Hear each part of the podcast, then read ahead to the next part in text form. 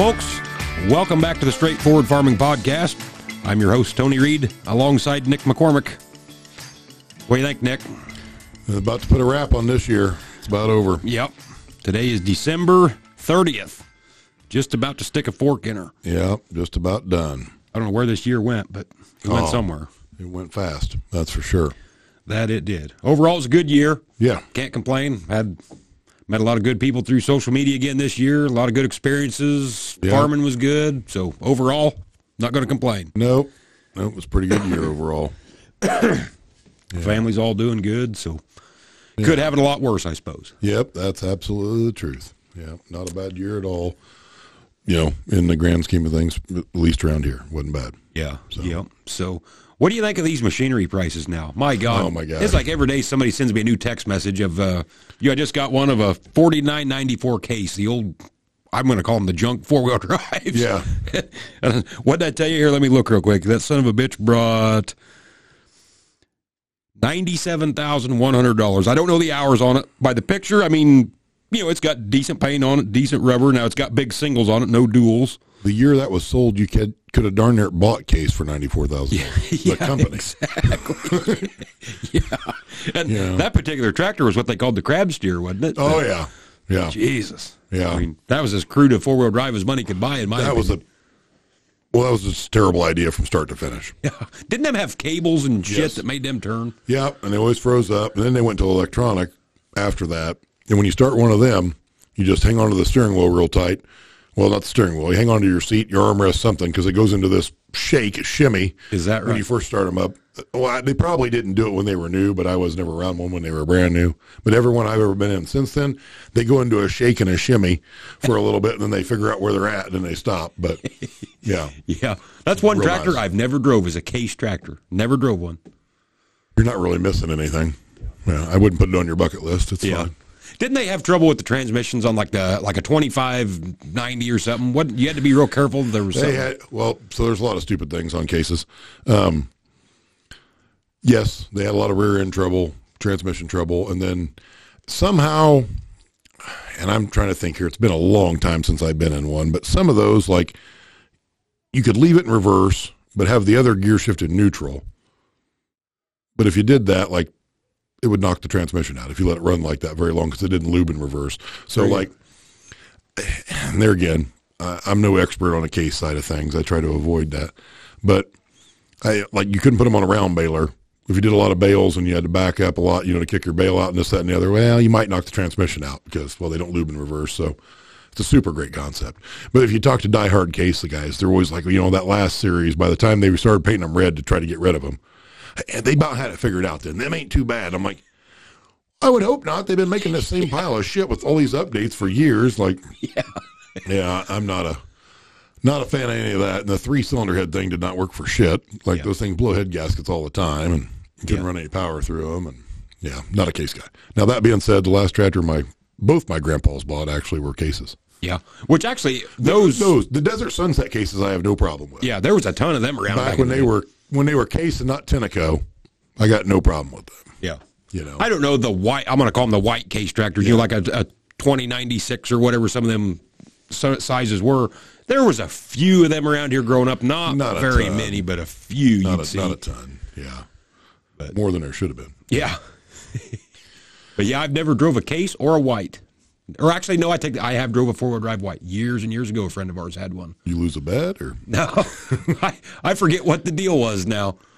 But yeah, I just made one round with it in the field. I was riding with him. I don't know, we was goofing off drinking beer or something, and because it was, I'd never drove a four wheel drive, Yeah. you know, that bends in the middle like that. So I made a round with it. But I'm going to tell you the same thing I've said numerous times. There's only one place in the world four wheel drives have ever been made, and that's Fargo, North Dakota. Yep.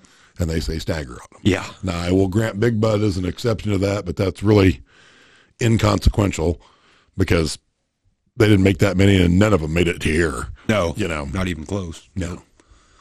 Nope, that's for sure. Those are kind of like your Uber fancy luxury cars that you hear about or whatever. You know, I can't even think of a brand name. Yeah, like a. Bugatti or Bugatti, something. like that, that, that's not even, you're not comparing that to your badass Ford Taurus SHO from Yeah. 1993. Like, it, it doesn't matter because they don't exist. you know. Yeah. Yep. Yeah, that's I did, well. I've been in the cab of a Big Bud when we was cutting wheat out in South Dakota. There was a lot of that ground that we were cutting on that was owned by Big Bud years and years ago to test Yeah. tractors on, and so. I'm not going to say they were the prevailing tractor in the area, but you've seen several of them going up and down the road, and some might have just been sitting in a fence row, or one, Yeah. you know, farmer was actually using it. And there was one that set up there, wasn't really in a fence row, it was just kind of down a field lane, and you could tell it'd been sitting there for years. So we stopped one day, and because I'd Yeah. never been up close to one, and Yeah. walked around it, and have no idea if it even ran. You could tell it'd been sitting there a while, but Yeah, those are kind of neat. yeah, But yeah, those crab steer four wheel drives, like, but those case guys were, I mean, even in the management, and that's part of the shitty re- thing about, you know, Tenneco buys case. Well, then they buy IH, but the case guys are high up in the company now because they they went broke sooner, you know. Well, they hated the two plus two, and they were going to push this crab steer deal. Yeah, good plan. So they try to bring it back in the 9200 series. See what a 9240 or a 9260 is worth. yeah, Eh, Nobody wants one of those. Yeah. Like even with a good Cummins motor, yeah, I still don't want one. You know, because crab steer is a, a poor idea. yeah, But whatever, yeah. is what it is. It's funny how a company like that could make such premium construction equipment, Mm-hmm. but shit farm equipment. You know, You know, of course, hindsight's twenty twenty. But what they should have done in that merger deal was all the construction stuff is case, all the ag stuff's IH, and we'll use our group buying power to buy our five sixteenths bolts, et cetera, whatever. But we're not going to try to intermingle the shit, and we're not going to try to Yeah. throw names around on this, that, and the other. We're going to keep them separate. You do what you do, you do what you do, and be fine with it. you know? yeah, because that was kind of the way IH ran. Cause like they bought what dresser, like you know, Yeah, I think some and just point, put IH decals and shit. You know, they wasn't Yeah. physically designing bulldozers and, and building them and selling them. They Yeah. were just buying companies. they, they had some oak well their bulldozer stuff was pretty good but the rest of their construction equipment was kind of Yeah. from what i've heard i mean I, I haven't been around a ton of it like their forklifts weren't anything special like just give that all that stuff to case let them be them on that with some funding and keep the ag side When we were kids, construction equipment around here, it was pretty all- much case and case, case. only. Yeah. If you had a skid loader, it was for sure case, hundred percent. absolutely yeah But yeah and now- a backhoe i mean all that stuff was case Yeah, and then I don't know, cat somehow slipped in, and Well, I think at one point in time, like at least in the backhoe market, like Cat would damn near give you a backhoe if you were buying a couple other pieces of machinery. They would almost give you a backhoe to try to buy market share. From what I heard, I don't. Yeah. There again, I wasn't buying that stuff back then. I was I was six. Yeah. You know, so I wasn't buying new backhoes, but that's what I've always heard. Like when they wanted to make their presence in that in some of those smaller markets, skid loaders, backhoes, etc. Like not that that's a small market, but smaller machines. Mm-hmm. I guess they they cut some hellacious deals to try to get that market share. yeah. I know growing up, I had an uncle that was in excavating and construction his whole life, and I mean everything he had, high hose, everything was all case, every Yeah. bit of it. And now he might have a Takeuchi Yeah. skid loader, and maybe it's a I don't know if it's a Komatsu dozer, Yeah. and you know, and just kind of different stuff. I mean, I don't know that he has a problem with case. I need to ask him sometime, you know, if it come down to a price thing or, or Well, what the th- those we'll just call them foreign companies got pretty aggressive in the U.S. market, and of course their labor costs are less, and this, so I'm sure they beat them on price for the longest time, even if the quality was less because they weren't union, they weren't, you know, they didn't have to fight a lot of those hoops that U.S. companies have to jump through, yeah. and and they got market share out of it, you Yeah, know, there's a fair amount of Komatsu stuff in the area now. I mean, yeah, and a fair amount of Takeuchi. yeah, I think that's how you say it. yeah, I, I think. yeah, I don't know. Doesn't matter. But um, yeah, it uh, it's funny how all those. Of course, like I said, you can look back and say, well, they should have did this or should have did that. But yeah.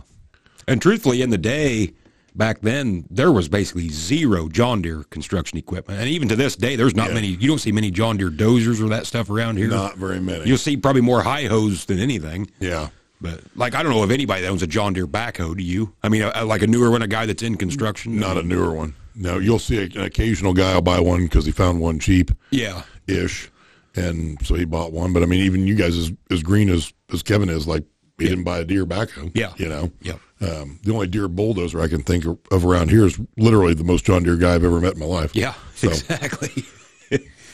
yeah. Yeah. you know, and, and and I'm sure he didn't even look at anything else. Like Mm-hmm. he was going to buy one of those for that reason. I don't know. I haven't followed enough. Back when Deere got into construction equipment, were they actually designing and building that, or was they Well, I can't fathom they did. right. I was going to say, are they copying a you know a Hitachi or one of them other brands that I, makes I that stuff? honestly don't know on the construction side. I, they probably bought somebody and, and moved on. I don't know that. I so don't flame me for it, but I, I can't fathom that. Yeah. I mean, the easiest way to get started would have been to buy somebody or or uh, just pilfer it, you know. But, Yeah. Yeah, Yeah, that's what made International such an interesting company, though. When you start reading some of them books, the, I think the I know we've talked about this in the past, but I think, and even until I read some of them books, I didn't realize they were involved in so much stuff. I mean, they were literally like the Amazon almost yes. of the day. I mean, it didn't matter what you wanted from a refrigerator to a pickup Well, truck that's to a tractor. well, they're in too many things. Yes and no. If that stuff's profitable, it shouldn't have mattered. And Yeah. at some point in time, it had to be. You Yeah. know. Uh, you- have you ever seen any of those? I've seen a couple YouTube videos on this, that, and the other. You know, like a guy is unhappy about his power bill, so the power company will come and do an energy study in his house, and he'll have an old IH fridge in the shop or freezer, whatever. Oh, there's your problem, and they'll do this study, and only to find out that that one from 1956 is ten times better than the one he bought three weeks ago. Yeah. you know, at Menards. But they don't realize this because the door's six inches thick. Yeah. You know what I mean? Everything on it. Well, that, you, if you ever been around any, many of those freezers, Uh, some, not a. you're right. I mean, they were, you know, you, like you grab a Yeti cooler and you're like, oh, that's a good sized cooler. And then you realize you can only get like 230 packs in it, even though it takes up your entire truck bed. Those freezers are kind of the same way. Like the walls on those things are a foot and a half thick and, and they, they don't hold as much for the space, but they also lasted forever, you know. Ninety-nine percent of the international uh, upright, whether it's a freezer or refrigerator that I ever seen, was in somebody's shop and was full of welding rods. Yeah. I mean, ninety-nine percent Yeah. of them that I ever seen. Yeah. I'm still so mad at myself. There was one, it was in Western Illinois. It was, it was a halfway easy driving distance on eBay years ago. And it was the same one they used on, on the Friends TV show. Oh, really? It was that same model. And I kicked myself a thousand times for not buying that thing. Like it was like 900 bucks, which is more than you should give for one, especially back then, because it's been probably five, six years ago. But I'm like, still really wish I'd have bought, because it was in pristine shape too. Right. Like, I should have bought that thing. I like that old boy on TikTok that refurbs all. The, he'll Yeah. do coolers and then them Yeah. old fridges, and he'll give them a Yeah. either a scuffed up look or whatever. Some of that stuff he does pretty cool. Yeah, there was uh, there was one on I think it was on eBay forever. It was an international refrigerator, but it had some yin yang had painted some Star Wars theme on it. And I've kicked myself on that too. I'm like, I should have bought that one, and then I could have painted it any which way I wanted, Yeah, not worried. I mean, and not worried about you know, Yeah, the defile- original. defiling Yeah. a, an original relic. I should have bought that one, had it painted up the way I wanted it, you know, like a 5488 or a 1066, whatever.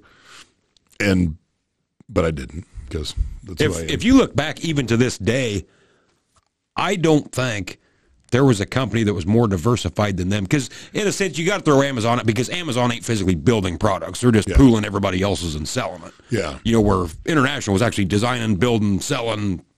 A wide variety of stuff. Like, you know, and the interesting thing to that is, you know, so, you know, in dollars wise, maybe they weren't near as big as Dodge, but like Dodge is going down in the 70s.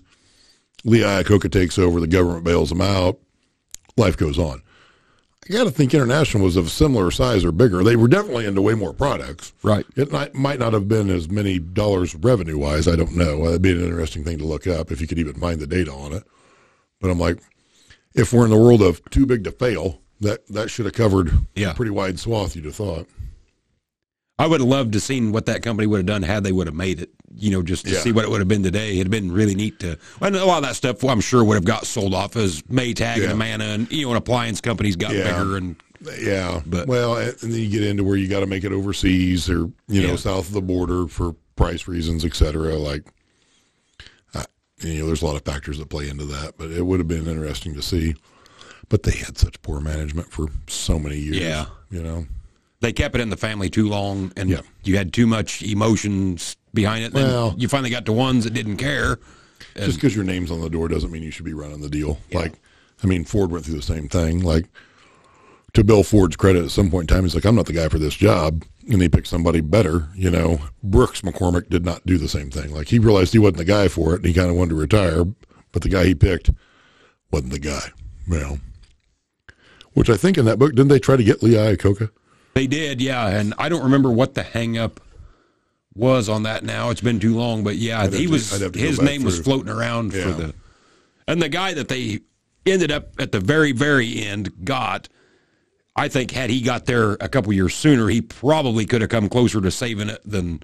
But by the time they got him, it was done. You know, Yeah. they waited way too long then. Yeah. Yeah. You see that a lot with, with big companies though, like and small ones too, as far as that goes. But yeah, it uh it'd be a different world for sure. You look back at it. I mean, you were in the shop the other day. We've got that silly TW thirty five Ford in there. Who in the hell walks up to that and says, "You know what? What what what did Deere make in the eighties? Was that like a fifty series in the early eighties? Would that have been a fifty series? Uh, 40 series. Forty series. Yeah. Okay. Who walks up and says, you know, I don't want a fifty four eighty eight. I don't want a forty six forty. I want this TW thirty pi. I want this giant pile of unengineered shit. Yeah. Primitive as a freaking horse and buggy. Well, and once again, No engineering put into a prime it. example of a, co- a company that can make good cars and trucks, Yeah. but on the ag side, and I'm I'll get flamed for this, but I don't care. All the eight in eight in was a pile of shit. Like they never really had anything that this should have been brought. I'm a diehard Ford guy, as you know, in the in the automotive world. But I told Dad, I'm like, had I worked on one of these piles of shit before I came a Ford truck guy, I'd probably die driving a Dodge or Chevy. Like, Yeah. th- there's no engineering put into that thing whatsoever. Like they just kept bolting shit on top of shit on top of shit. about the only thing on the 8N was, I don't know, when would that have come out? Like the early 50s ish? I don't know. Sometime probably in there, in there. roughly. So you probably had your late stragglers that were literally going from horses to one. Yeah, Or probably. you had the guy that was on an old F 20 with steel wheels and Yeah. absolutely no luxury. What? So it wasn't necessarily that the 8N was this great tractor. It was Yeah. just better than what was before it. Yeah, better than their other option, which smelled Yeah. like shit from the backside. Yeah. yeah, because it was it was a horse. But yeah, I mean, they know? didn't have live PTO or none of that shit. I don't No, isn't, isn't one of those features like Ford's claim to fame? Didn't they have maybe live PTO before anybody else? I don't remember if it was them or Allis-Chalmers. No, Allis-Chalmers, you didn't get live PTO till 200, I don't think. Oh, is that okay? Yeah, you're way you're way past when live PTO was a thing before Allis-Chalmers gets it, Okay. if I remember right. Shocker. Yeah, no doubt, right? Yeah, maybe it, I don't remember what it was on Ford, but I don't think them damn things had live PTO. But I could be wrong. I could be mistaken. And that's another prime example of a deal. It's like just buy an engine from somebody that makes engines and spend your engineering dollars on undoing this cluster that is all the shit bolted around it. You know, by then a 401 wasn't near big enough engine. You know, it, whatever. I mean, they only sold 25 of the damn things anyway, I guess. I don't know why I'm complaining about it, but Do you think some of these companies almost get like a government that once they get so big that you've got so many hands in it that now we oh. can't make good decisions? oh, absolutely. I mean, look at the 560. I mean, that's what started the downhill slide on. what have you ever seen the movie Ford versus Ferrari? Sh- shocker. No, I haven't. yeah, there's a shocker. So, at one scene in that movie, and this is this is corporate America to a T. Carroll Shelby sitting in the lobby getting ready to meet with, the Deuce, Henry Ford II, and somebody brings a memo in, and they hand it to somebody, and they hand it to somebody, and they hand it to somebody, and they hand it to somebody, and they take it in and hand it to to this other guy that hands it to Bill Ford. He's like, I just watched this memo go through. How many hands? He's like, this is the problem. We've got too many people trying to micromanage this deal. Like, just just go. Like, I'll use the 4010 for a prime example. I think Deere basically, hi- you know, they hired that Ford engineer and basically turned him loose and said, hey, the guys we got here ain't getting it done. You pick a couple guys that you know, and you guys just go and you do, and we're not going to hold you back. And voila, the 4010.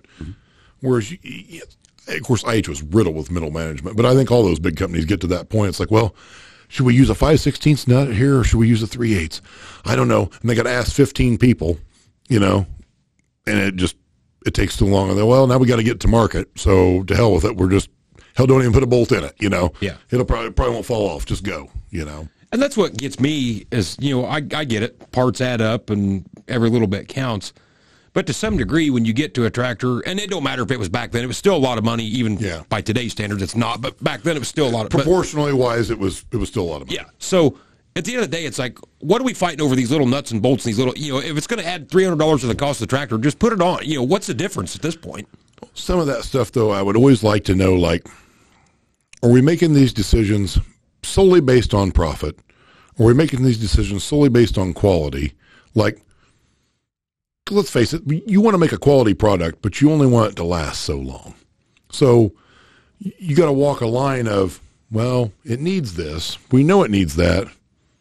But if it quits, eh, we'll sell the guy another one. Yeah. Like, where are we dancing around the lines of how well we got to make that? And the simpler we make it to work on, maybe the less of them come back us back to us to get worked on. Like if we make it too easy, then anybody can do it. So do we design some cluster into it to begin with? So the average shade tree mechanic walks up to it, says, "Nope, I'm out. I ain't touching that," you know, and moves on. Like, Yeah. I- think there's a lot of factors that play there, and I, I'm always intrigued as to how different companies deal with that. Mm-hmm. Like, I would be curious with today's technology and different stuff. Let's just take a cat bulldozer, for example. And to still make it profitable to where everybody wins, how long could you get the undercarriage to last on this thing if you really wanted to? yeah, You know, I'd be curious, which I know there's some variables, depends on what exactly you're doing with it, but Yeah. I guarantee you it's one hell of a lot longer than what it's rated for currently. Yeah, yeah. Of course, all a bunch of that stuff back in the day, we'll call it, especially when it was all American made, probably lasted too long. IH refrigerator, for example. Most of those, I mean, there's still plenty of those still going now. Not plenty, but most of them got shit canned because they were too heavy and somebody moved and they're like, well, Yeah. we ain't moving, we ain't putting this back in the basement. But I'm like, the quality was too good on some of that stuff. If you sell a guy a refrigerator in 1956 and he doesn't have to buy another one until 2006, that doesn't work out very well. Now Yeah. you buy a new one. In Cripes, I bought a new one in, uh, wasn't too long after Kelly and I got married. I replaced it two years ago. Like, Yeah. Yeah, It 10 to 12 years now. I'll say it made it maybe 10 years. Maybe. Maybe. Yep. You know, meanwhile, the one that's in my basement is from 1985. Yeah. Still going. Yep. And the old IH ones, which by today I'm sure you couldn't get parts, but I'm sure back then you could probably replace any part on it Yeah. with the right repairman Yep. and keep going, you know. Yeah. Well, now you can't even charge the damn things. Yeah, exactly. You got to buy a little kit so you can poke a hole in the line, and charge it yourself. You know, it, yeah, what a joke. But uh, yeah, I'm always intrigued on on how companies view some of that stuff because you can't tell me that.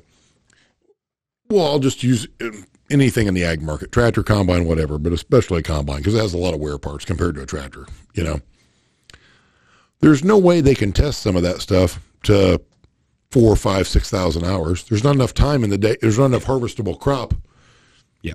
you know, in July they're not out there shelling corn. You know, so they don't know. You know, They have test stands, and I get all that, but that's not the same as we're taking the whole machine and we're running this thing balls to the wall for, you know, the equivalent of ten years.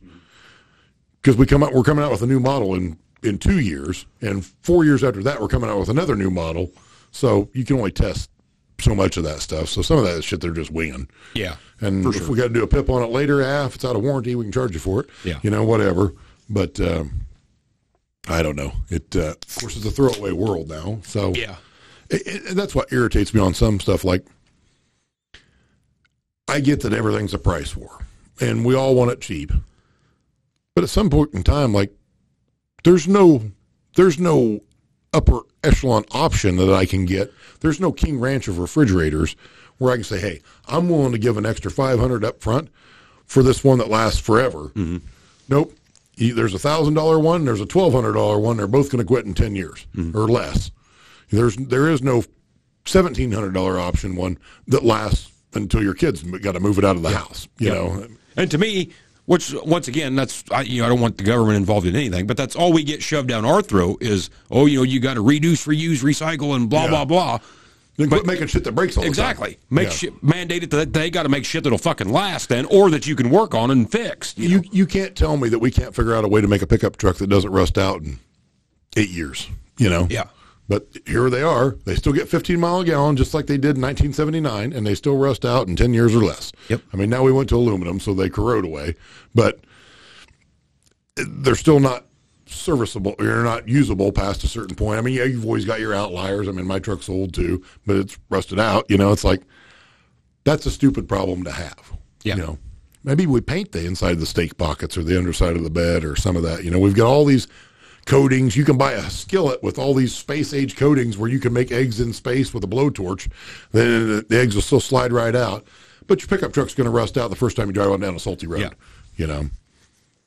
Next thing you know, you're zip tying the damn bumper together on your van because it's just not built like it should. be. Exactly. That's right. Bastards. Yeah, that's the world we live in today, though, and it doesn't matter what you're getting. Like it's, it's not nobody's planning for long term. Like, you know, you, you find these antiques or this old piece of this, that, and the other, and it's like you know, it, it's just built quality, whatever, and it's physically unavailable now. Like, Yeah. you, you can't. We have the ability to produce all these weird, unique things, but we can't make them last more than ten minutes. Yep. I how far would you have to look if you wanted a TV repairman? You know, when we were kids, had the big tube Yeah. type TVs, you could get, at least take one and get it fixed. Yeah. I mean, I don't even know where you would ask. There's no such thing. The last one I dealt with was in Terre Haute, which is 80 miles from here. Yeah. And he still got one of my TVs. Yeah, exactly. the last one he fixed, he still has. Yeah. I haven't talked to him, I mean, in years. It took him like six months to fix it. And I never, well, I assume, I don't know, I never did hear from him again. He's got my TV, Yeah. but he was there to fix another one. He fixed that one. He took another one with him, and I never did hear about it again. Yeah. So, but by then I didn't care. I'm like, I'll buy the $130 flat screen. Yep. And, you know, because it was just a small TV anyway. But And to some degree, you can almost see why it's that way. I mean, it is a little bit mind boggling when you go into Walmart and you can buy a 75 inch flat screen TV for like, what, 400 bucks now or Yeah. whatever it is. I mean, if, if you look at that sort of technology, like you know when flat screens first come out, you know, and then you know, and then it went plasma or whatever. I don't remember the order. Some of them had these bulb in them that you had to replace. Some were plasma, so on and so forth. It's like you know, those were astronomical price on bigger ones, and that stuff has just got cheaper, cheaper, cheaper, cheaper, cheaper. To like I said, now you can buy a, a great big TV for not much money, and they don't weigh anything. yeah. Like you can move a 60 inch TV in the house by yourself. Yeah. Last time you and I tried to move a, t- Yeah. a tube TV so the kids could play duck hunt, I thought we were going to get a forklift. And that was only like a 32 or 34. I mean, You're like, hey, help me move this TV, and I'm like, what's a 30 inch TV? You, Yeah. you, you, you lazy sob. And then we grabbed a hold of it. I'm like, oh, well, it weighs more than a suitcase waiting for a tractor. Now I understand why you because it's awkward shaped Right. anyway. You know, it's not like there's handles built into it or anything. It's oh, now I understand. We bought where we live now. They left an old TV like that. Like I set that thing in the garage, and I'm like, well, we'll do this with it. I'm like, I'm not doing crap with this thing. It weighs a metric ton. Shit, can it and go on? Yep. You know. I need to take this old one because the kids don't use it at all anymore. Take it out and bust that and show the kids how thick that glass is. Yeah, no doubt, right? I don't know now. There, there ain't one bit of glass in a TV now. Is? I mean, the screens are nothing. I, or I don't think they're glass. I don't think no. There's not much metal in them, obviously, because they don't weigh anything. Yeah, Yeah, yeah. When I was a kid, boy, if you had a flat screen TV, of course they were the big console. They were still Yeah. as wide as a tube. But you know, they were, yeah. or I should say, deep. You know, two foot deep, and but oh, they were the. If I mean, you the, had one of the one we had growing up was built into a wood cabinet, yeah, about the width of this table. You know, but the the TV itself wasn't that big, but the console was huge. Yeah. I mean, you could stack a forklift on top of it, and uh, have the big knobs. You change the channel, and then I remember we got a, a regular big screen TV, like a you know, uh, the old school big screen TVs. I still do miss that thing a little bit. Like looking back, the picture quality is terrible compared to now, but it had good sound. You know, it wasn't tinny or whatever. Of course, it had two big ass subwoofers in the bottom of it or Yep. whatnot, but it took up that entire wall. yeah. That's just it. know. Yeah. You could, it was on wheels. You could roll it around, you know. Wasn't there some of them when they first come out, and it might have been an urban legend, I don't know, because we never had one that you, you didn't want to pause them because it could burn the image into the Oh, yeah. Dad was always super concerned about that. When he wasn't home, my brother and I'd sneak the Nintendo on it. And we'd play real quick, but you never put it on pause because it burned the, burn the image into the Which screen. I don't know if it would or not. But I don't know. We what- never we never risked it. Yeah, yeah. It was fun though. Mario was tall on that. Yeah. But you know, all that stuff, any kind of furniture, you Yeah. know, back when we was kids, if you wanted to move a couch, it was four men and a Yeah. case of beer to get a couch out of the house. Now it's just light junk that When we bought where we live now, they had a, I think it had a bed, a hideaway, whatever you call those. Uh, I can't think of the name, hide a bed or whatever, built into the couch, and it was old, and it was upstairs. And my brother and I tried to carry it out the door, and that thing was all we could lift anyway. I told my brother, I'm like, the hell with this. I broke it in half and threw it out the window. Yeah, I'm like, exactly. we just kept breaking it into pieces and chucking it out the window. I'm like, I ain't keeping it, and it's way too heavy to carry, and it doesn't fit through the door. I don't know how they got it in there. Yeah. But it was somebody a hell of a lot stouter than me. We finally chucked it, chucked it out the window. He's like, "What are you gonna do with that?" I'm like, "Watch this," and I kicked the side of it in. But I had to kick for quite a while to get it to get it broke down and get a knife out and cut the fabric or whatever. But I'm like, "Yeah, you can buy one now. Wouldn't weigh near that." No. We bought a sectional couch, uh, I don't know what it's been, four or five years ago now, roughly, the big L shaped kind. And it wasn't nothing extravagant or fancy Yeah. or whatever, you know. And yeah, I'm not going to say it's uncomfortable, but it's not the most comfortable either. But uh, my in laws got one because they always go to auctions, and they had a neighbor lady that was one of them real particular, Mm-hmm. and she got this old couch in there. Probably ain't been set on 10 times in its whole life. You know, thing was like new, and she only gave like a hundred bucks for Probably it. in the formal living room Yeah, exactly. Yep where nobody sat. every time we go there, I sat on that. It's the most comfortable couch I've ever. And I told my mother-in-law, I said, "When you die, I want this couch." I mean, it's, I don't know what it is. That thing is the most comfortable couch I've ever sat on in my life. So I shouldn't even tell you this, but my wife and I are the same way on some of that. Like there's a used furniture store in the big town next to us. And all our furniture is hideous looking wise, but I always buy the old shit because it's way more comfortable. It is. Yeah. I mean, the one is literally bright red, but it's super comfortable. Yep. The last piece of new furniture I bought, I've told you this story before, but these guys haven't heard it. We went to this furniture store for like three or four years in a row, and they always had this just terrible, ugly love seat in the clearance section. And it had been up there literally for four years. And we ask about it every year because it is uglier than a homemade sin. And, uh, but it's built really well. And so last time we were there, they they're like, oh, you know, it's it's this it's it lists for this, and we got it on clearance for that. I'm like, I get that, but I'm like, this thing has been on clearance for four years. I'll give you this for it. I made the sales lady mad, and my wife's like, Nick, you can't do that. I'm like, yeah, I can. I'm like, normally I don't like to be that guy because I get tired of people doing that to me, but in this particular instance, I'm like, this thing has been here for at least five years that I know of for sure. Yeah. And we can all agree that it's ugly anyway. And, and we can agree that it's ugly. I don't care if this thing, how well it's built, unless it's built out of gold and plutonium, like, eh, it ain't worth it, you know? So she walks back to the management, to the owner or whatever. She's like, because she was offended by my offer. She comes back, she's like, you'll take it today? I'm like, take it today. She's like, it's yours. I'm like, see, yeah. see, I'm like, there's only so many people that are willing to buy something that ugly. Yeah. Like, it is ugly, Yep. but it is fairly well built. Yep. It is fairly comfortable. In 1988, my dad bought a brand new Grasshopper 1212 mower, which I'm I don't know when they quit making that, but he bought it new in 1988. Yeah. And Grasshoppers weren't even really around these parts back then. I don't even know No. how old of a company that is or whatever. And you know where I grew up, and we had a shitload of mowing there. So it mowed out there from 1988 till I don't know when we left there, 2002 or something roughly. Mowed all them years. Now, of course, in town they don't have near as much to mow, but still using it to this day. But I mean, it's still. I mean, he's never done nothing to it. I, Yeah. He brought it up to the shop probably two years ago. The uh, deck had finally rusted through in one little corner. I just put a patch of weld on it to get it through. But other than that, I mean, Yeah. but that's a hell of a mower. I mean, You wouldn't do that. Now look, look at those old Cub Cadets. Now, granted, the decks were shit, but those tractors lasted forever. Like Yeah. you, you couldn't tear the, the physical tractor portion of it. The deck wasn't good new, Right. Because they were too shallow and a whole yeah, the tractor would outlast the deck Oh, always. tenfold. Yep. You- when you bought one of those, they should have gave you three decks because the tractor was going to outlast three decks. You should, Yep. Every one of those should have came with three with two spare decks, or one that was deep enough to actually mow without streaking. But course, the, you're going to get mad at the tractor partway through and realize it doesn't turn short enough to do anything. Yeah.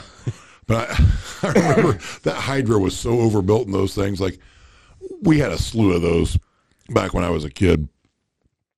And we'd pull those in the shop on the concrete and forward reverse those and spin the tires. Like my dad's the one that showed me how to do it. You know, we would. My brother and I did that for probably an hour straight on one of those one day. I'm like, that thing's still going. It, the hydro in it's fine. Yeah. You know, it doesn't even have a deck on it now because, well, why would you want one on it? But well, yeah, those tractors were tough as nails. And then my brother ended up being in the hydro industry for a long time. He told me one time how much overbuilt that was compared to like what you would buy in that same horsepower range now, and it was like, yeah, like four hundred percent, you know, or some shit. Like they didn't even consider putting a hydro that good in anything new because it because it never went out, Right. And you need them to wear out way quicker than that. Yeah, Yeah. Gosh. Yeah, it's amazing how that stuff's come. I don't know. Which, how did Cub Cadet and International get hooked up? Was Cub Cadet its own? no, Internet Cub Cadet was internationals, and they sold them off to MTD, I believe. Oh, really? Now, in true IH fashion, they sold off all the shit that made money and kept the shit that didn't. You know. Yeah.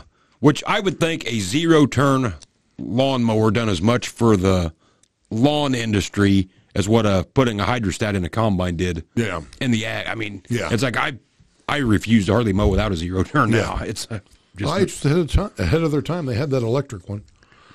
It'd be super popular now. what was it? They had an electric one, electric mower that Oh, it had really? a steering wheel, but it was kind of zero turn stylish. Well, no, it was probably more, probably more looked like a snapper. I think the ad had Benjamin Franklin, you know, setting on it. Obviously, No kidding. Obviously, Benjamin Franklin was not alive to set on it, but Right. it was you know Yeah. dummied up to look like Benjamin Right, Franklin because of the electricity. Yeah, Yeah, I'll be exactly. Yeah, huh? Yeah, I never did see one in person, but Yeah, it's amazing how when companies would introduce something like that in the 60s, 70s, you know, electric, it's like, fuck, who wants that? You know, that's cost prohibitive. Now, When my dad was a kid, they had an electric push mower though. Really? You had to plug it in. But dad always said if you wanted to be done mowing, you just moved over the cord. well, makes like sense. by the time we got done with that, the cord was only six foot long. You couldn't get out of the shed Really? because they didn't have outlets all the you know Yeah. everywhere. So it wasn't one that would charge. I mean, you had to You, leave it plugged in had while to you plug it in. Yeah. But yeah, I mean, he was mowing over the cord on purpose. You know, his dad trumped him on that, then got one that was gas powered at some point. But yeah, they had of course, it was the same way when we was kids. It was common for people in town to have an electric weed eater. Yeah. But it was the same way. You had to have it plugged in the whole time you Yeah. were using it. Yeah, yeah, there was a lot of those hedge trimmers the same way. Yeah. You know, you know. Yeah, that's where Milwaukee and them companies have revolutionized the, Oh my goodness. the cordless industry. Yeah. I think we've said this before, but like I would like to know the amount of grease that gets sold versus after the cordless grease gun versus before. Yeah. Because I mean I, I consider us pretty religious about grease and stuff anyway. But I'm like I know I go through a shitload more with, with the cordless grease gun that I would ever thought about with a hand pump one. Like I mean, I remember when the pistol grip one come out and that was pretty revolutionary. Like that was a way better deal than uh than the lever style, which you damn near need two people to run. Yeah. somebody's got to hold it on because it's going to leak, and then it takes two hands to pump it. The pistol grip was a was a huge improvement. I remember talking to a local farmer one time. He'd went in for some health deal, and they had to test his grip for something. I don't know if he was having a hand issue or why they tested his grip, but it was like off the charts from what they'd ever seen. And they're like, well, "What have you been doing?" He's like, he had several pieces of equipment that required a lot of grease or whatever. And he's like, well, I got a pistol grip grease gun and I, I grease this stuff like every two days. Like, yeah, it's like, huh? Them were real fun in cold weather and Yeah. everything else. God, yeah, yeah. no doubt. Yeah. I'm trying to think when I was a kid, I don't know if we had very many pistol grips. Shoot, back then, Grandpa still had the lever kind. Yeah. I- We had liver gun. We only had, we didn't have the pistol grip one very long. I remember we got an air one for a while for the dealership. Eh, I wasn't too wound up. I mean, nothing better than dragging an air hose around to do something with it. But I mean, I suppose it was better than, I mean, I'm 42 years old. And I mean, I would I would have been 25 years old at least before I ever used any kind of a powered grease gun. Maybe older yeah, than that. I mean, somewhere in there. I mean, you wouldn't even wouldn't even invent it. I mean, Yeah. you didn't know the option was there. But boy, there was about like the electric tarps. Once once the Yeah. battery powered grease gun come out, everybody got one. Did you ever have an electric uh, impact? Uh, no, never used one. Nope, never did. We had an electric impact that we used the crap out when we were setting up new machinery back in the day, and I don't know why that was easier than air. I suppose Easier to run the cord versus the air hose. or suppose there probably wasn't an air hose back there, but it, of course, you know, it didn't have a brake on it or anything. So if you weren't careful, you you pull it off, and then your socket ended up about a half mile away. Oh, yeah. and then you track it down, put it back on, but it had a you know rocking trigger or whatever, and zip, bing bang boom. But it, it did work good. We used the the I still got it for novelty's sake. Um, but yeah, I, I don't know why we used that so much over air, or if it just the air ones wore out so quick back then Yeah. on that, and the electric one didn't. Do you guys use air impacts at all anymore? Almost never? Yeah, unless it's like something on a semi, you know, a big M, inch impact or something. I mean, even then I got a a Milwaukee that'll do it. Like Really? once in a great while, I'll have to get the inch gun, air gun out, but generally I can do it with cordless. yeah. We got a new snap-on cord. We've had a snap-on, you know, battery impact for a long time, and the old version quit. And so we went to this newer, and eh, I'm sure it's probably similar to what you got. Big old heavy sucker, but Yeah. man, that's somebody. I mean, it'll about break your arm if you ain't careful. I mean, Yeah. it- that thing will rack them all. the most dangerous power tool like that that I was ever around is we had we had a few of them, but Milwaukee or uh, was a Makita, their big drill, you know, it was corded, and that damn thing, if you got it in a bind, it would lock the trigger on. Well, at that point in time, when you got it in a bind, you're probably doing something you shouldn't have been doing anyway with a big bit or whatever. But it would catch and it would tear that some bitch out of your hands and it would lock the trigger on. Oh shit. And it's just going round and round and Yeah. round until it unplugs itself. Like I got whacked in the hand on that numerous times, and it's, at some point in time, you learn like as soon as it soon as it goes like that, you just let it go till it pulls the cord out. Wow. It would always unplug itself Yep. eventually, but but yeah, those things are a man killer. And then the one we got to replace it after we finally tore it up, it doesn't have a keyed chuck. You know, it's got the Mm-hmm. the keyless chuck. So usually the bit will slip out at some point in time before you break your hand, but Yeah. those things got a lot of torque. Dad had a bunch of those old school drills that were, I'm going to tell you stainless, but they weren't stainless. I know what you mean. The bright, shiny. bright, shiny ones or Yeah. The ones you can throw off a skyscraper Yeah. and they hit the ground and Yep. they're fine. Yep. Yeah. A lot of them had the handles on the back. Yeah. oh, You know, yeah. and then the, Yeah, the so trigger you- So you get, yeah, you're really reefed down on it. yeah. Yeah. Yeah, switching gears, talking about battery powered and all this stuff. So I was told tonight, and I'm not going to mention any names, but there's a big farm northwest of here, big farm. Farms clear down this way to the tune of like 50,000 acres. Yeah. And I know they own a lot of ground too. I was told tonight that they leased 4,500 acres that they currently own to a solar company, and it's 30 years, at 1,700 bucks an acre. So that comes out to 7.65 million dollars a year for 30 years. So that's 229 million five hundred thousand dollars. But the kicker is, and I find this hard to believe. I'm not saying it's wrong because I don't know the story. They're tiling right now that whole 4,500 acres, and they said that way when the solar's up, they can rip it out and go right back to farming it. That don't even make logical sense to me. I'm not saying that's true. I'm saying that's the rumor. I can believe that. I don't even want to go down this rabbit hole because the solar wind thing is such a piss poor idea that I can't even begin to fathom how we're dumb enough to put ourselves in this position. Um, I, I always like a good conspiracy theory. So here's what I think. I think it's easy to go out and get somebody like that with a big block of ground, yeah, make them a sweetheart deal, and and they they probably will come out okay on that. Yeah, so however so. this will work. But that way, everybody else can look and say, "Well, man, they done it. Man, look at the money they're making." So, Yeah. you know what? I think I'm gonna do that too. yeah, And so it, it kind of gets the ball rolling to get you to want to do it too, yeah. and then it kind of grows from there. I, I like heat. I just assume they built a couple more coal plants, maybe a nuclear one. Whatever it takes to I actually was- keep me warm and have the lights on. But hey, whatever. We can do it with solar. I mean, it doesn't work very good at night. I was also still day or told that cold, but some environmentalists done some studies on that because the way it sounds, that's 4,500 contiguous acres. yeah, That the that solar field that big within a one mile circle of that whole field can raise the temperature 10 degrees. oh, that'll be sweet in the summer. Yeah. So let's combat global warming by causing more warming. Exactly, exactly. And like I say, this is all quasi coffee shop talk. I can't validate any of it, but it come from pretty reliable sources. Oh, I could believe that. So- I can believe that. But I really do. I think they target people like that. And like I say, they Yeah. they'll come out smelling like a rose. They'll do whatever it takes to keep them happy, so they can keep bragging it up to the community Yeah, to get everybody else to get. what a great plan it is. Yeah. yeah, no doubt. But you know, at the end of the day, that's where you have the love hate relationship because when you take Milwaukee products, it's like it's phenomenal Yeah. having battery powered stuff. It is. But I don't need it in my truck or my tractor. Yeah, I don't need any of that stuff. Like, here's the. I'm just gonna go ahead and say it. Only in the United States are we worried about stupid shit like solar panels and wind towers and this that because we have too much money. Yeah.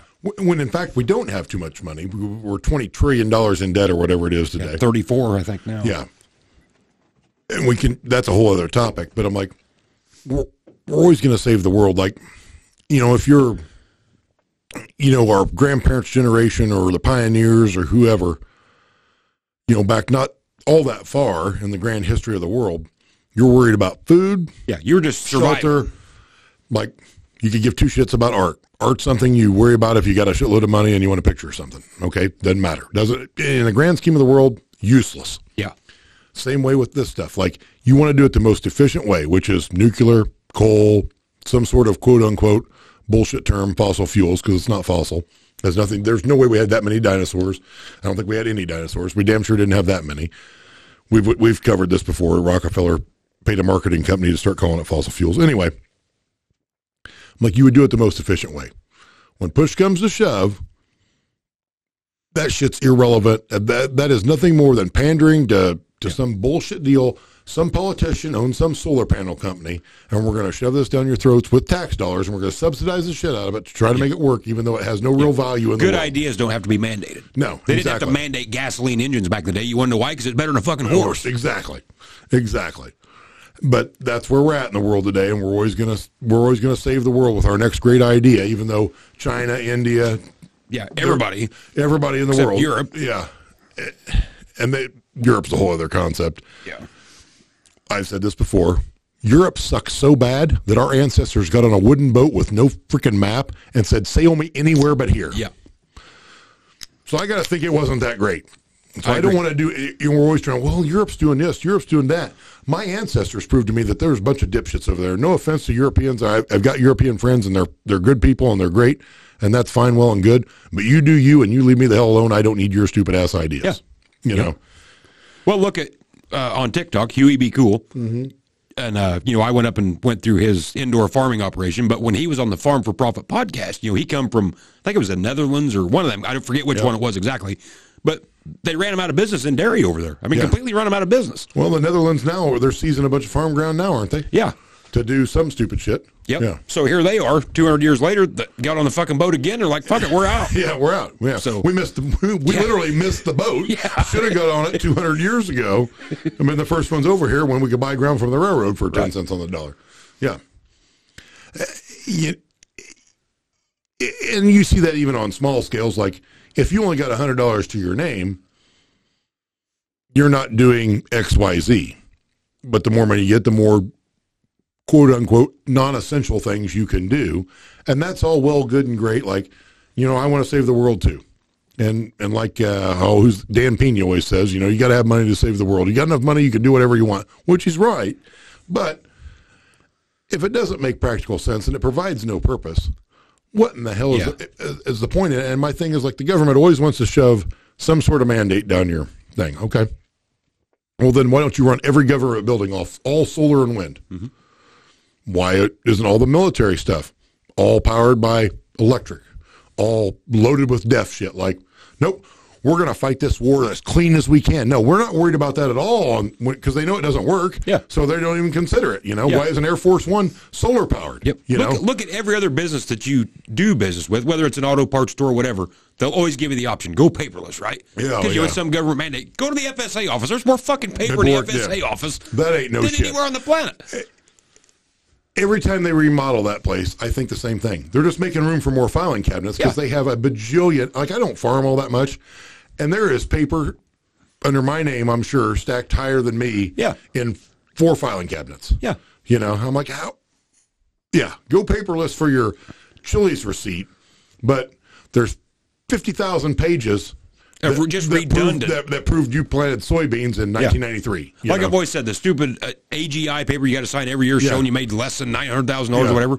How about if you just make it where I don't ever have to sign that until I make more than nine hundred thousand? Yeah, uh, trust me. If I'm making more than nine hundred thousand, there'll be some signs. Yeah. You'll know. Yeah, exactly. Yeah. In fact, I'll- at that you know. point, I'm probably going to forego my government payments. I'm not going to go through the hassle of this Yeah. shit. Yeah, I'm not. I'm not making the drive. Yeah. I'll let you know. Yeah, that, that's just so infuriating. I mean, you can't tell me that there's not an easier way. You, I don't care. I will argue that to the day I die. All that shit is is to give people jobs. That's all it is. You've touched on this before, but I'll take it down to as simple as the gas pump. Okay. You tell me another country, and I'm sure there's shitty European ones or this, that, and the other too, you know, in, in well to do areas. But I'm like, in your less fortunate c- countries, we'll call them, you think they can watch TV while they pump gas? Right. No, they can't. You know how many times I've wanted to watch TDY pump gas? Zero is the number you're looking for. But every damn gas pump starts talking to me, reading me off the news, you Yep. know, and I'm like, I And don't need the again, news. it's I a- don't need a car wash. Yeah. If I wanted a car wash, I'd be over at the car wash. I'm at the gas pump. I want gas. How about you make this pump cost ten thousand dollars less? Sell me the gas for a dollar cheaper. Like I don't need all this shit built into the gas pump. I agree. But all that stuff costs money, and you know it's built into the end price of the product. It has to be. Yeah. And You once know? again, it's just more liberal propaganda that they can shove down you while you're at all the the gas time. pump. Yeah. Oh, did you see on you know the gas pump TV? You know, I was just thinking about this before I came over here today. I saw a headline. I was I'm like, I'll scroll through the news real quick, which I normally don't do because it makes me mad. But I'll scroll through the news. See if there's any topics we need to touch on. Nothing irritates me more. Well, that's not necessarily true. But this irritates me a lot. You ever see a picture of a? I'll use uh famous people is an easy topic. There's a picture of a famous person, and then there's some topic of like 30 rock stars that are dead broke. And it's got a picture. This one had Kid Rock on it. He wasn't in the article anywhere because he's not dead broke, but they used his picture in the article. I'm like, why didn't you use somebody from the article? Yeah. So I scrolled through it for a little bit, scrolled through the people. They're all from like 50 years ago. I'm like, yeah, they probably are broke at this point in time. Like they made their money Yeah. back when a thousand dollars was a lot of money. Let me guess, the nursing home ate it up just like it does Mickey, everybody. Mickey Rooney was one of them or whatever. I'm like, he, if he's still alive, he's 110. He was Yeah. old when I was a Yeah, kid. he Like, was a movie star literally in the 1930s. yeah, literally. And so they're going through it. I'm like, of course, then that brings me to another topic of if you're going to have an article and you want me. I don't want to have to look at one, then hit next page. Look Same at here. One, hit next. The- the minute I see that, I'm done. I'm done. Yep. I saw if there's a hundred, you know, if it's, it's top 100, I see the hundredth. I'm not seeing the 99th because as soon as it tells me to go to the next page and I got a jog full of ads, I'm out. I'm the same way. It is amazing how many ads are in our face. Yes. Think of the dollars that are spent on that. Unbelievable. Yes. Unbelievable. Yeah. And essentially, that is all social media is in the grand Is scheme of way to things. is is a way way to advertise. advertise. That's all it is. Yep. Yep. Yeah, that ain't no kidding. Eh, You'll see that in your TikTok feed there. For you know, there'll be, it'll get on a string of something. It's like every fifth one is this. I this, see it all the time. this. I'm like, oh, for the love, switch, switch me up to something else. Yeah, and know? the bad part is, it would be different if they were doing Milwaukee tools or something. It's it's fucking dog food or shit that I don't even care yeah, about. It's something like completely irrelevant to yeah, my life. At least Yeah. show me something that I might, Might maybe end up- possibly buy. I might end up hitting shop now.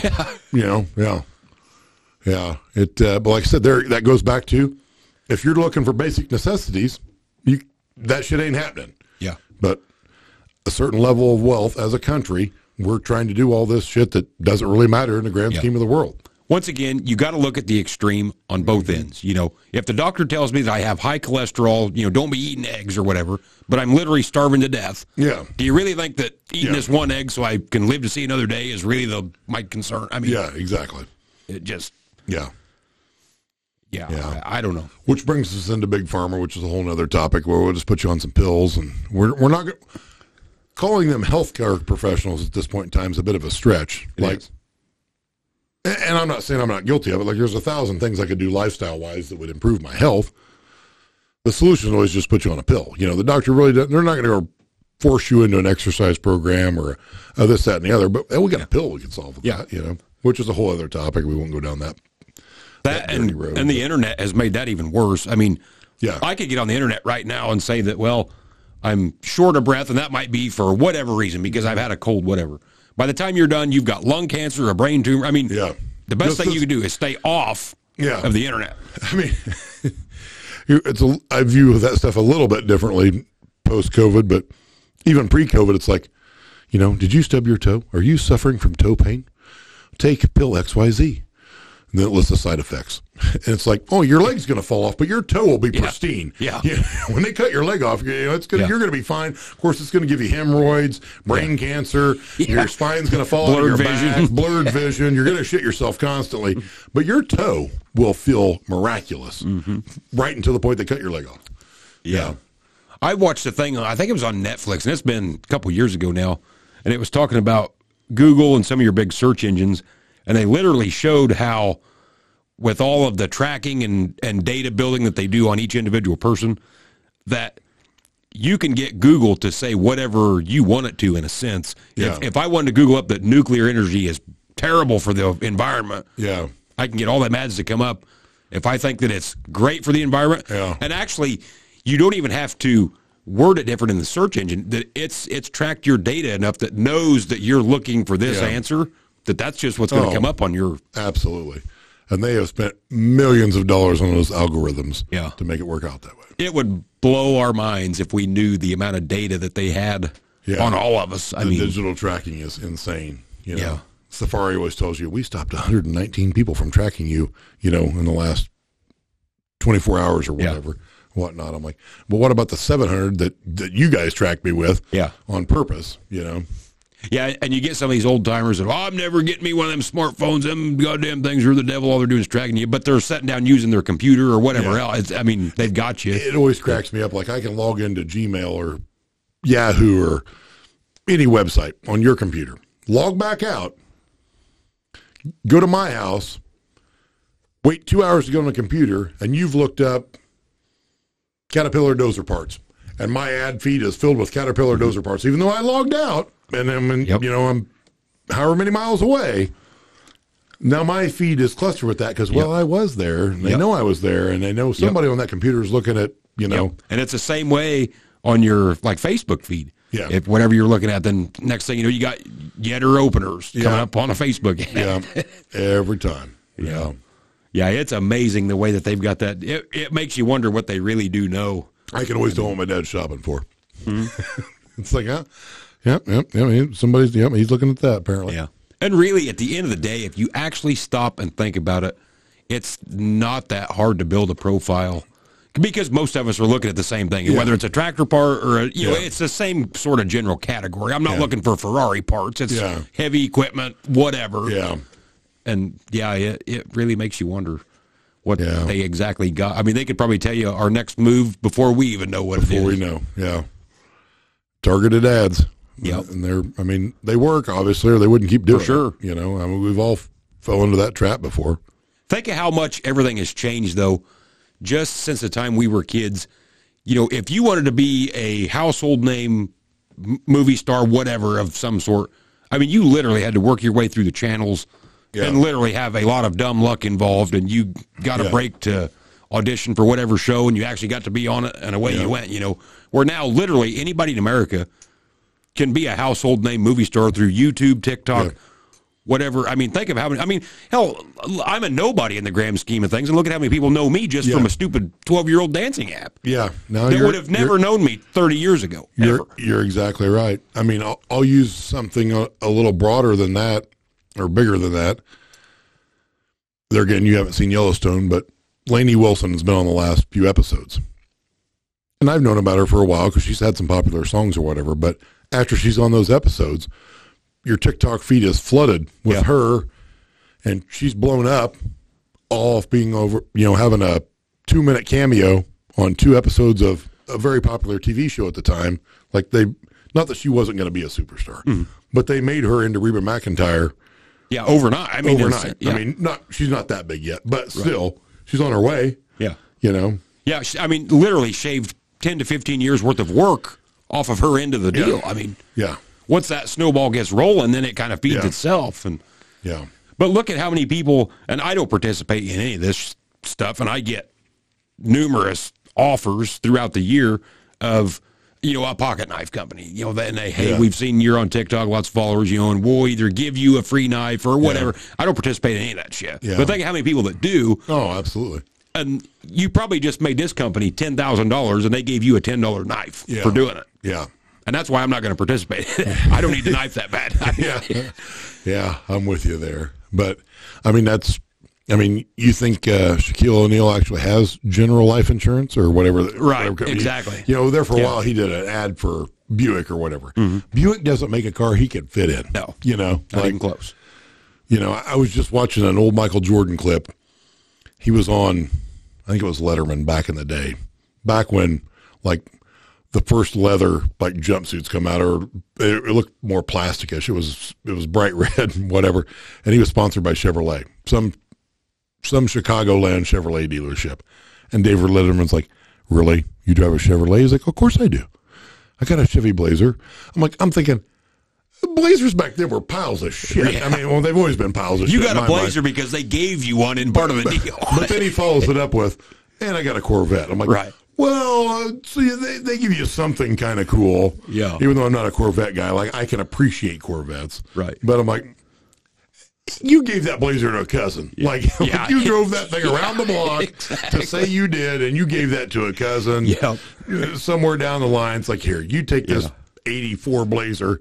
I, I don't need this damn thing. You know, Yep. I'm making Yeah. X number of dollars.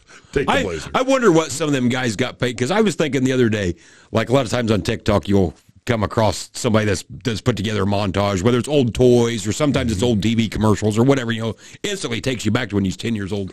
But I don't know when we was kids. Remember Bob Seger, like a rock. I mean, that was Yeah. Shel- uh, Chevy's Yeah. slogan. No, you know, forever. for- forever. And Yeah. I, I wonder what he made off of. You know, I mean, at the time, was that a million dollar deal? Was it a if, ten million if dollar? he would have got a penny per commercial, Oh, it'd have have been, a shitload of money by the end. I mean, cripes, they run that commercial yeah. Three times an episode during Dallas or Yeah, whatever. You know, I mean, it was on all the time. And I guess back then we were subjected to more commercials Oh, absolutely. Yeah. because now we try to do anything we can to avoid them. Yeah. But they had cool commercials. Yeah, like a lot of They them old. Chevy truck commercials. They Yeah. were neat. You They're know, pulling they, a plow, you Yeah. know, or something. Yeah. they always done the, where they drop the rock, you know, yeah. and smash the truck yeah. down a little bit. Yeah. I remember one of the first times we took our kids to a hotel. Of course, we the whole time they had been around to that point. We never had cable TV. We canceled it before my daughter was born. We just had streaming services of some fashion. So we're in this hotel and and uh, you know they're watching TV or whatever we're doing, whatnot, and and they're like just mesmerized. Mom, Dad, did you know that Bounty picks up you know Yeah. better than any other paper towels? Yeah. Yeah, I've heard. You Yeah. know, but they'd never seen a commercial before, Right. really. So, Yep. which is the whole reason I I'd canceled it before they were born. You know, But it was funny too, and I know a lot of this stuff was would have been regional or, or localized. You know, we seen it here, but the guy in Chicago Mm-hmm. didn't see it. I'm sure. But I remember, you know, all we had was just your antenna TV, and, Yeah. and Dad was a huge Illini basketball fan, and so we always watched games together. But during that, there was always like a Treflan commercial. Yeah, song, yeah. You know, you had all You- your you chemical were co- buying herbicides and yeah, seed corn. Yep, and Prairie Farms ice cream. And Prairie Farms ice cream during half during halftime, all your timeouts, like you were, it was all ag related. Like It was. on Channel Three. Yep. and it was always, you know, yeah, bing bang But when was the last time you seen a commercial like that on even the local station? I mean, Well, now those guys don't want to advertise because they want people looking into it because Right. you know chemicals are bad. We need to go organic. Yeah. Yep, but I always remember the counter lock and load the insecticide you put on your Oh, planter yeah. had them Yeah, oh, that, yeah, that was yeah, that was a revolutionary deal. Which Yeah. I still say they should do that for seed tenders. Now the talc, why Yeah. can't we do the that talc is a messy, nasty. The wind's blowing. You're trying to dump it out of the bucket into Yeah. the the tender bucket, blowing everywhere. Make it like counter lock and load. I can just set her on, twist it. Away we go. Now you're onto something. Million dollar idea, Tony. Yeah, Yeah. Maybe you could be the spokesperson. Mm-hmm. but yeah, they was all ag commercials back then. It, Yeah. Well, you said, I'm sure that was localized, but yeah, yeah, I'm sure if you were north of Champaign, you probably weren't getting those ads, but but we were here for sure. yeah, that we was. I haven't broke it out for a long time, but a town not too far from here won the state basketball championship in like '86, and mom and dad had tape for whatever reason. And I remember watching that in like the early '90s or whatever. And like literally, there was not a commercial that wasn't ag related. Oh, I'm sure. Yeah, I mean, it was the same ten yeah. in a different order every time out or whatever, but it, every one of them was ag related. Speaking of which, like when when you got VHS like that, because we've still got a VCR and some old tapes, you know, of just different random shit like that. Is it the new TVs? It's like now, it's like you can't even see what is on that VHS. It is such poor quality. Yeah. It's like I could have got a film strip from the 1940s and it projected it on the wall, been clearer. But is it because the TVs now don't? I mean, it's horrible. I suppose, like, I didn't realize until here fairly recently, like, I bought one of those little miniature Nintendos that all has all the games Yep. preloaded. So I hook it up to the TV, and I'm going to show my son how I, you know, I can make it to Mike Tyson. I am getting the shit kicked out of me on this thing. So I'm I'm about ready to throw the controller through the wall. I'm like, this thing, it, you know, you hit the move and it doesn't move. They well, since there's processors in them and all this shit, they're not fast enough to to realize all that. And this TV that we had on isn't super new. I'm sure a newer one's better. I'm like, you hit the button to move left, Two seconds later, it moves left. Well, by then you've already got drilled by Glass Yeah. Joe. Yeah. I'm like, which you can literally beat, you know, blindfolded. And then I realized you got to put it in game mode, and that helps some, but it's still not as good. I'm like, cripes, I wish I hadn't thrown that damn TV away. We were just talking about. I'm like, I'd show you how this game actually works, you know, with controls that actually function. I've still got the big TV. You're more than welcome Um, to oh, it. but- but That's classic. That's classic United States life. Like, right? Like now we've got this TV that's super clear. It's awesome. It's great big. But oh, by the way, it takes a shitload of power, and it uh, doesn't process fast enough to actually do what you want to do on it. Yeah. So, yeah, congratulations, hooray for the opposable thumb. Yeah. We've designed this slight flaw into it where there's enough of a delay that you can't use it anymore. And there's nothing more frustrating than a video game that lags. Because, like Oh. you say, Yeah, yeah. especially shooting games, it's Yeah. like I shot you 10 seconds before you even fired your gun and you yeah. killed me. And you kill me anyway. Yeah, nothing irritates me more on that. Yeah. The wife used to laugh at me back. That was hell I was for. We had kids when I had an Xbox. That's about all I done in the wintertime. I Yeah. mean, what the hell else was there to do? Always played Call of Duty, and I always laughed at that. You probably seen it on Facebook years ago. It was the pie chart that said reasons why I got killed on Call of Duty. It said fucking bullshit. That was ninety nine percent. The one percent was the other player was actually better than me. Yeah, no doubt. I was just talking to a buddy of mine about this the other day. Did you ever play solitaire on the computer much? mm I didn't play it religiously, but I did play it here and there. And I remember, like, the first time I won a hand of solitaire on a computer, you know, the cards would bounce across at the end, and they would go very slow. and then you get a little better computer, and they go. And then by the end of when I actually played solitaire on a computer, which has been a decade ago now or more probably. It's like bip, bip, bip, all the, they come across and it's like two seconds and it's over. I'm like, but you could judge the speed of your computer Yeah. based on how fast the cards bounced across after you won a hand of solitaire. Yeah, Yeah. yeah. It's funny how that shit's come th- this far, Yeah. and it makes you wonder how far it's going to go. I mean, Well, I mean, you remember when the when the hard discs come out? I mean, they weren't hard, but three and a half floppy, and that was revolutionary. And then we had zip discs for a little bit, but those didn't last very long. They were awesome, but they didn't last very long. And then you, you get to USBs or whatever the hell, and so on and so forth. And and now I don't even have the need to save anything to anything to take it anywhere. Yeah. Really, you can just send it. You know, but I'll bet them old Apple computers that we had in junior high, so that'd have been in the early to mid '90s. I'll bet our cell phones have three times the memory that one of them, I oh. mean, maybe more than that. I mean, way more than that. I. Absolutely. Like I read a, a thing a while back. It's probably been two years ago now. But if that iPhone would have came out when the first iPhone came out, which hasn't been that long ago, Right. that phone would have cost two hundred thousand dollars.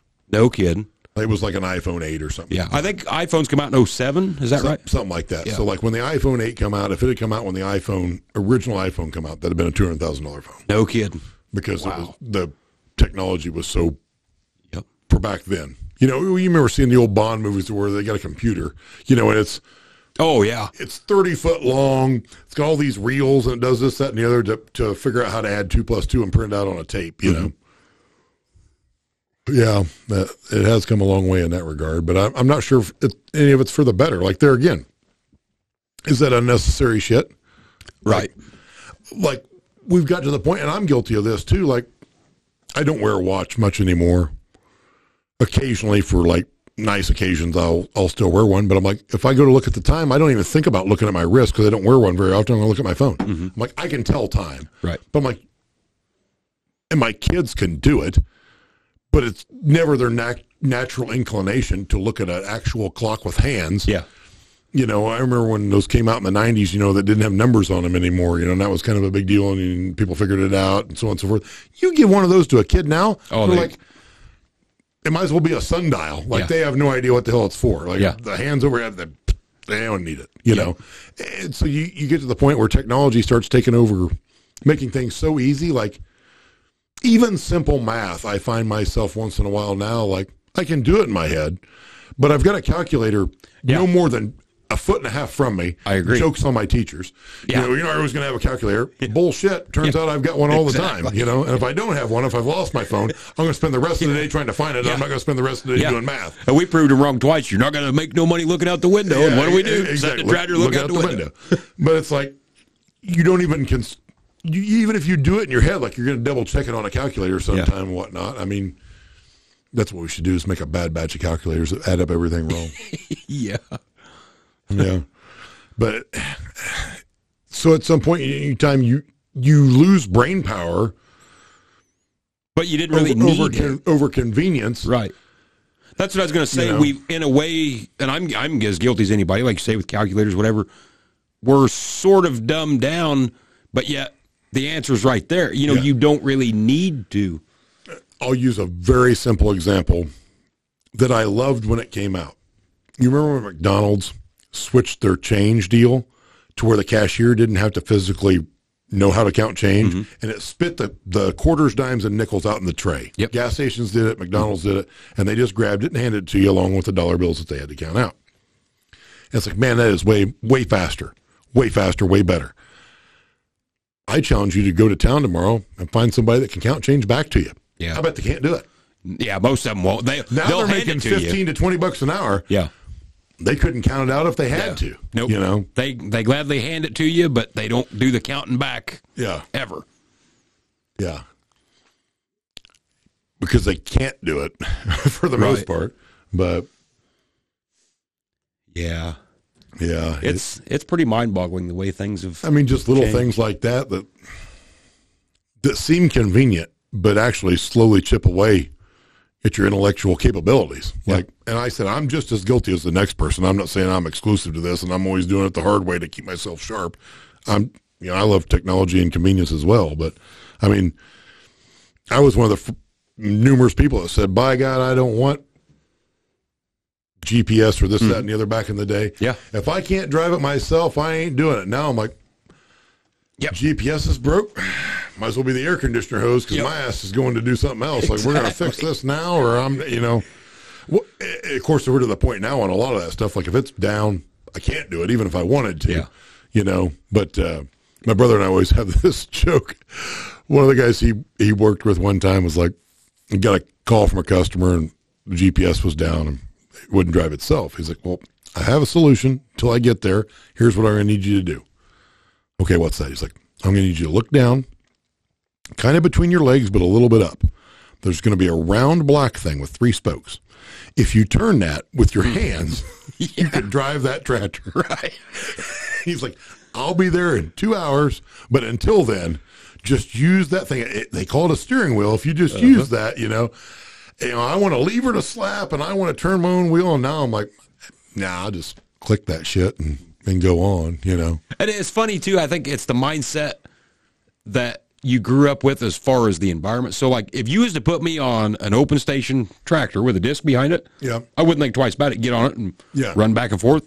But if you put me in a cab front wheel assist tractor that don't Yeah. have auto steer, it's like I, I can't run it. I, I, You're exactly right about that. If I get on the old school stuff or Yeah. open station stuff, like I said, we're doing some little piddly project Yeah. or whatever, then it's nostalgic and it's cool. Right. But you put me in something in the middle and want me to do a, we'll call it a high end job. I'm like, this, this thing doesn't drive straight. Like exactly. We're, we're, I don't. There's no button to click in this thing. I, yeah, I, I'm not looking for this. Like I got to go to one extreme or the other. Mm-hmm. You know. Yeah. I don't know. Yeah. I, I was watching a a video the other day. This is totally unrelated, but kind of related. And it was was Deion Sanders who it was, but they were asking him stupid things he bought back in the day. He's like, I bought a five speed car once.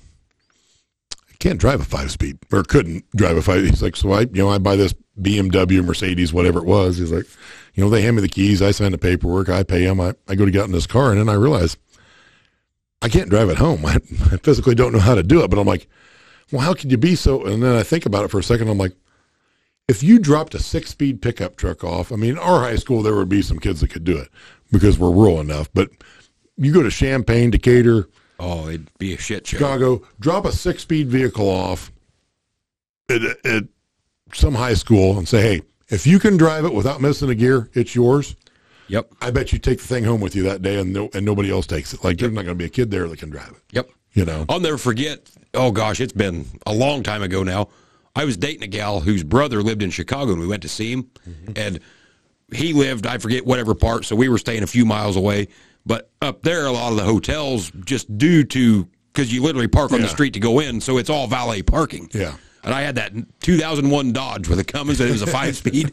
And I pull up there, and the, the valet guy comes out, you know, and he's grabbing the bags, you know, this Yeah. and that. And of course, I'd left it running. I- He'd act like he'd never even seen a diesel pick. I Yeah. mean, couldn't fathom this thing, you know.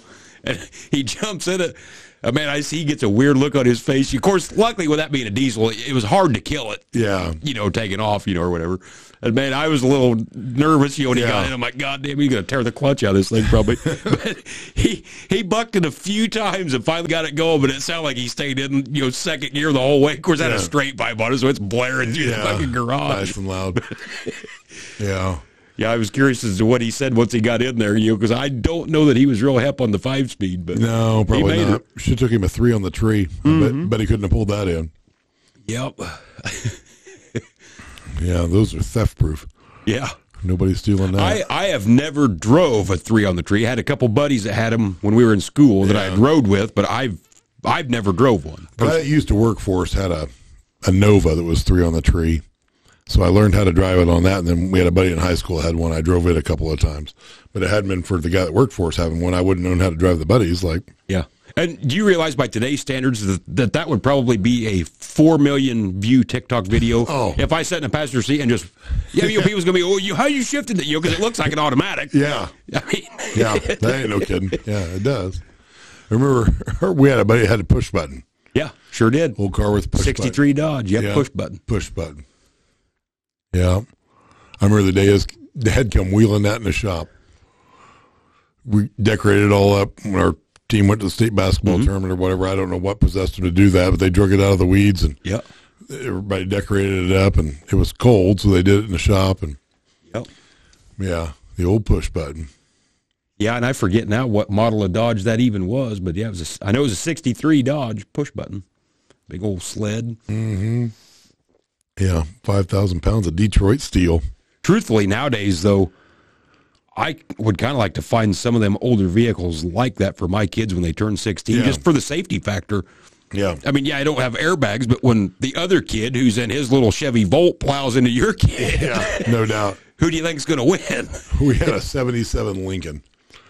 There was six foot of steel in front of you and six foot of steel behind Yeah. you. Which what always pissed me off about that car, like I- it's not the car I thought my parents were coming home with. We were driving past the dealership a couple of times, and my mom kept telling me they were interested in this gray car. Well, there's a gray Stingray Corvette sitting up front. I thought they were coming home with a Stingray Corvette. They come home with a '77 Lincoln, you know, that had fender skirts on it and the whole nine. But I'm like, that thing had a 460 in it, got like 20 mile a gallon, pretty easily. Probably better than that if you drove it nice, which we never did. Like you get that same 460 in a pickup truck, it gets nine. Yeah, I'm like, how does that how work? in the hell? You know, taking it as easy as you can, Yeah. it gets nine. Yeah. They had a big old long speedometer in it. It turned from white to black or black to white. I don't remember now. But if you got going fast enough, it'd come back around. Is that It had right? an orange needle and it. It would come back around if you got going fast enough. Yep. Because we'd always drag race home our other buddy and his mom on the way home from church. I remember my mom just chewing my brother's ass about how fast he was going. I don't want to die today. I'm like, well, we just come from church. I can't think of a better time. She did not find that funny. But I'm like, we raced. Of course, they had a Pontiac or a Pontiac or a Buick something or another. That 460 would smoke that thing every day. We'd purposely take off late once in a while because we knew we could smoke them. That 460, get up and go. Ain't it funny though? When we were in high school, I swear every girl who went to high school, plus a few of the boys, had a Pontiac Grand Am at some point in their high school If you were career. really cool, you had a Grand Prix. Yeah. Yeah. If you were top shelf, you had a Grand Prix. and you don't see either one of them cars No. anywhere now. No. I was just telling a guy about that story the other day. I remember one of the only times I've been to a casino was with your older brother, and he had that Grand Prix. And the damn thing got hot on the way down It there because shocker, it blew an intake gasket or some shit and sucked all the coolant out or somehow or another. There we are stranded along the interstate, and I'm like, God, why did we take the GM product? I'm trying to think. How did we get the? Did we limp that home? Because we all there was a bunch of us. There was a bunch of it. Yeah, there was several whole- vehicles. Yeah, there was probably four carloads of us that went. and I'm trying because I don't remember leaving it down there. No, we didn't leave it. I think we just kept putting coolant in it or water Yeah. and got it there and back. But yeah. My biggest turnoff to those vehicles are like that Grand Prix was a good looking car. Mm-hmm. To look at it was a good looking car. But I'm like, as soon as you hopped in it and turned the lights on and all that shit lit up orange, Yeah. I'm out. Yep. I'm out on the orange gauges. And they done Let me that back for out. every yeah, Pontiac Let, let me back out of the car. It seemed And like I don't know. You think that's because I grew up on IH tractors and everything grew up green. Yeah. but you know, I was a Ford guy too, and it was the same color green. Yeah. So all that shit was the same, and then you hop in this Pontiac, and it's like it's bright orange. You're like, nope, done. Yeah, it might have been. It seemed like everybody I ever talked to growing up, you know, because Pontiac was a pretty popular Mm. car. It seemed like you either had a Pontiac that was a giant pile of shit from the day you bought it, or that thing never gave you a nickel's worth. There was nothing in the middle. It was either good or bad. But like every one of those I was ever in was missing one heating control knob. Yeah. Like one of them had rounded out, broke off. Yep. You know, you couldn't can't adjust the temperature unless you got a pair of pliers, or you can't turn the fan speed up or down. Yeah. But most of them cars, like when we were kids, mom and dad always stuck with the the smaller, not like a sports car, but a smaller car.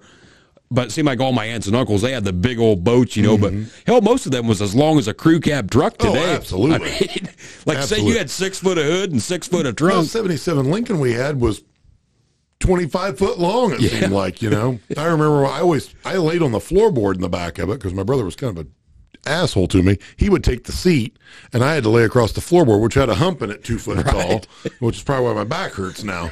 But, uh, I mean, you could literally, you, you could lay three kids in there, one across the seat, one on the floorboard, one in the back window. Oh, easy. Comfortably, if you really wanted to do it, you know. Yeah. If those cars back then would have had airbags and a few of the safety things, you would have never got killed in a car wreck. No. I mean, there was so much steel. Yeah. But you, it- couldn't crumple one of those if you wanted No, to. but it seemed- Unibody construction, my ass. Those Yeah. things just drive through Yep. the wall. But most people back then did get killed because Yeah. the la- you know you you hit a hard steering wheel. you Yeah. know? Yeah. Your child safety seat hung over top of the seat with two S hooks. yeah. that'll probably hold it. Yeah, it's probably fine. yeah. Ashtrays galore. Yeah, ashtrays everywhere in that thing. And the backs of the seats, They the didn't. Use, they didn't use any candy ass air shocks on the hoods for those. Those had big ass springs because there wasn't no way that those little yeah. chintzy air shocks were going to hold the hood up on that. You know. Yeah, and the trunks, they were as big as the Oh. bed on some of these trucks nowadays. Oh yeah, yeah. You could have put a load of gravel in the back of that thing. Like, yeah, yeah, them Bonnevilles and some of them back before, because some of them, they end up making them more sporty Yeah. in the 80s and 90s. But, but in your the big old we'll call them luxury cars or whatever. They were huge. Oh, yeah. They Yeah. were huge. Of course, at that time, I thought it was a, we had a '79 Thunderbird before that. I think with a 400 in it. That in my entire existence of knowing that car, never had oil pressure the entire time we had it, but never had any trouble. That always run good oil, and it, it was fine. Never caused any trouble. It didn't have any oil pressure. Ah, it's fine. Don't worry about it. I, mean, I wasn't driving. I was just riding. You know. But you, you think the little safety features like having to push the brake to put it in reverse. I'm partially the reason for that. I think it was either me or my brother. One, I, I was too young to remember it, but I remember it. I remember the repercussions of it, but I don't remember if I did it or if he did it. But put it in reverse and backed it into the ditch at the neighbor's house. Oh, shit. Yeah. because you, you could just grab the lever, Yeah. you know, and, and off you went. But uh, was less traffic then; it wasn't a problem. I tell you, as time ticks on more, I I would like to find like a '79 Ford again. I, I I used to have one, then I got out of that phase. You know, it's like oh, I kind of like my new stuff, but I, the I'd love to have one, but they're too expensive now. yeah, and it, I mean, obviously not for a daily driver, but it, Yeah. I treat it like my 4010. I'd drive it all the time, but I, it wouldn't be. I really want an 80 to 86 because that's what I had. yeah, you know. But I think my next go around, I would like to find one that looked good. As close to stock as you could get it, you know, Yeah. not not the lift kits and the big tires. Yeah, I don't want any of that. Maybe a set of 33s on it, Yeah. but I don't need I don't need it jacked to the moon or any of that. Yeah. I'm past that. But I seen one in town the other day, and, and boy, it was an old one. I don't know. It was probably a mid '70s Ford two wheel drive. I think it was an F two fifty, and uh, it looked like it had been redone, but it had been redone a long time ago. But it Yeah. still looked really nice. But it was all original. Had the hubcaps, Yeah. stock tires. It was neat. I like the key on the dash Yep. where it ought to be. Lock the column out on that. Maybe we'll put a propane kit on it. Yeah. We had that back when I was a kid. That's super handy. Well, we got 50% propane. We're going to need more than that. Where in the hell are you going to fill up with propane before Yeah. you go? So you had to back out there and top it off before you left. And Yeah. That's super convenient and didn't take any time at all. Yep. Yeah. But if you think about it, you know, all of us had those. You know, when I was 16, I had a 76 F 250, all that. But if you think about the literally thousands of miles that we done, just, you know, just screwing around here, and you always had four people in the cab on the weekends. Oh, absolutely. But it was Yeah. comfortable. You weren't Yeah, crammed in there. nice little bench seat. You were good Yeah, to go. and there was no No there- console, no drink Yeah. holder. You I weren't mean- carrying four tumblers with you Yeah. that fell, fell over every three seconds. Yeah, you could fit four, four people in the cab of them like nothing. Yeah. I remember back then my dad had a 76 Ford with a 400 with a turbo on it on propane. Painted Really? Imron black. Yeah. And he loaned it to a buddy of his and he kicked five rods to the side. I don't Oh, know what he was doing with it, but he kicked five rods to the side of it driving it. I, I think we, I wonder if we fixed it after that or not. I don't remember now. And then we got an 83 Ford and that's when we got hit by a drunk driver. Yeah, I remember we, you saying. we got rid of that. Got the and Dad got that eighty six that my brother still has. I wonder why they didn't do try to push propane and stuff a little harder on vehicles. I mean, I know it's a little more of a pain, and it's obviously more dangerous if there's a wreck.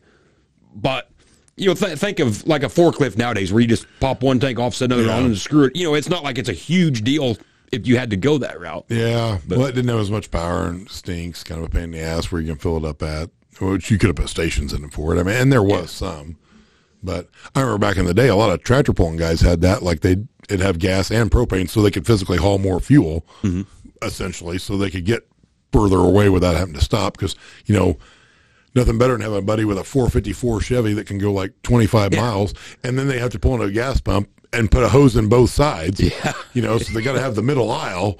Otherwise, they can't fill. The, Otherwise, they're trying to turn a trailer around in a Yeah. gas station parking lot that they can't turn a trailer around in, so they can fill up the other tank. Yeah. You know.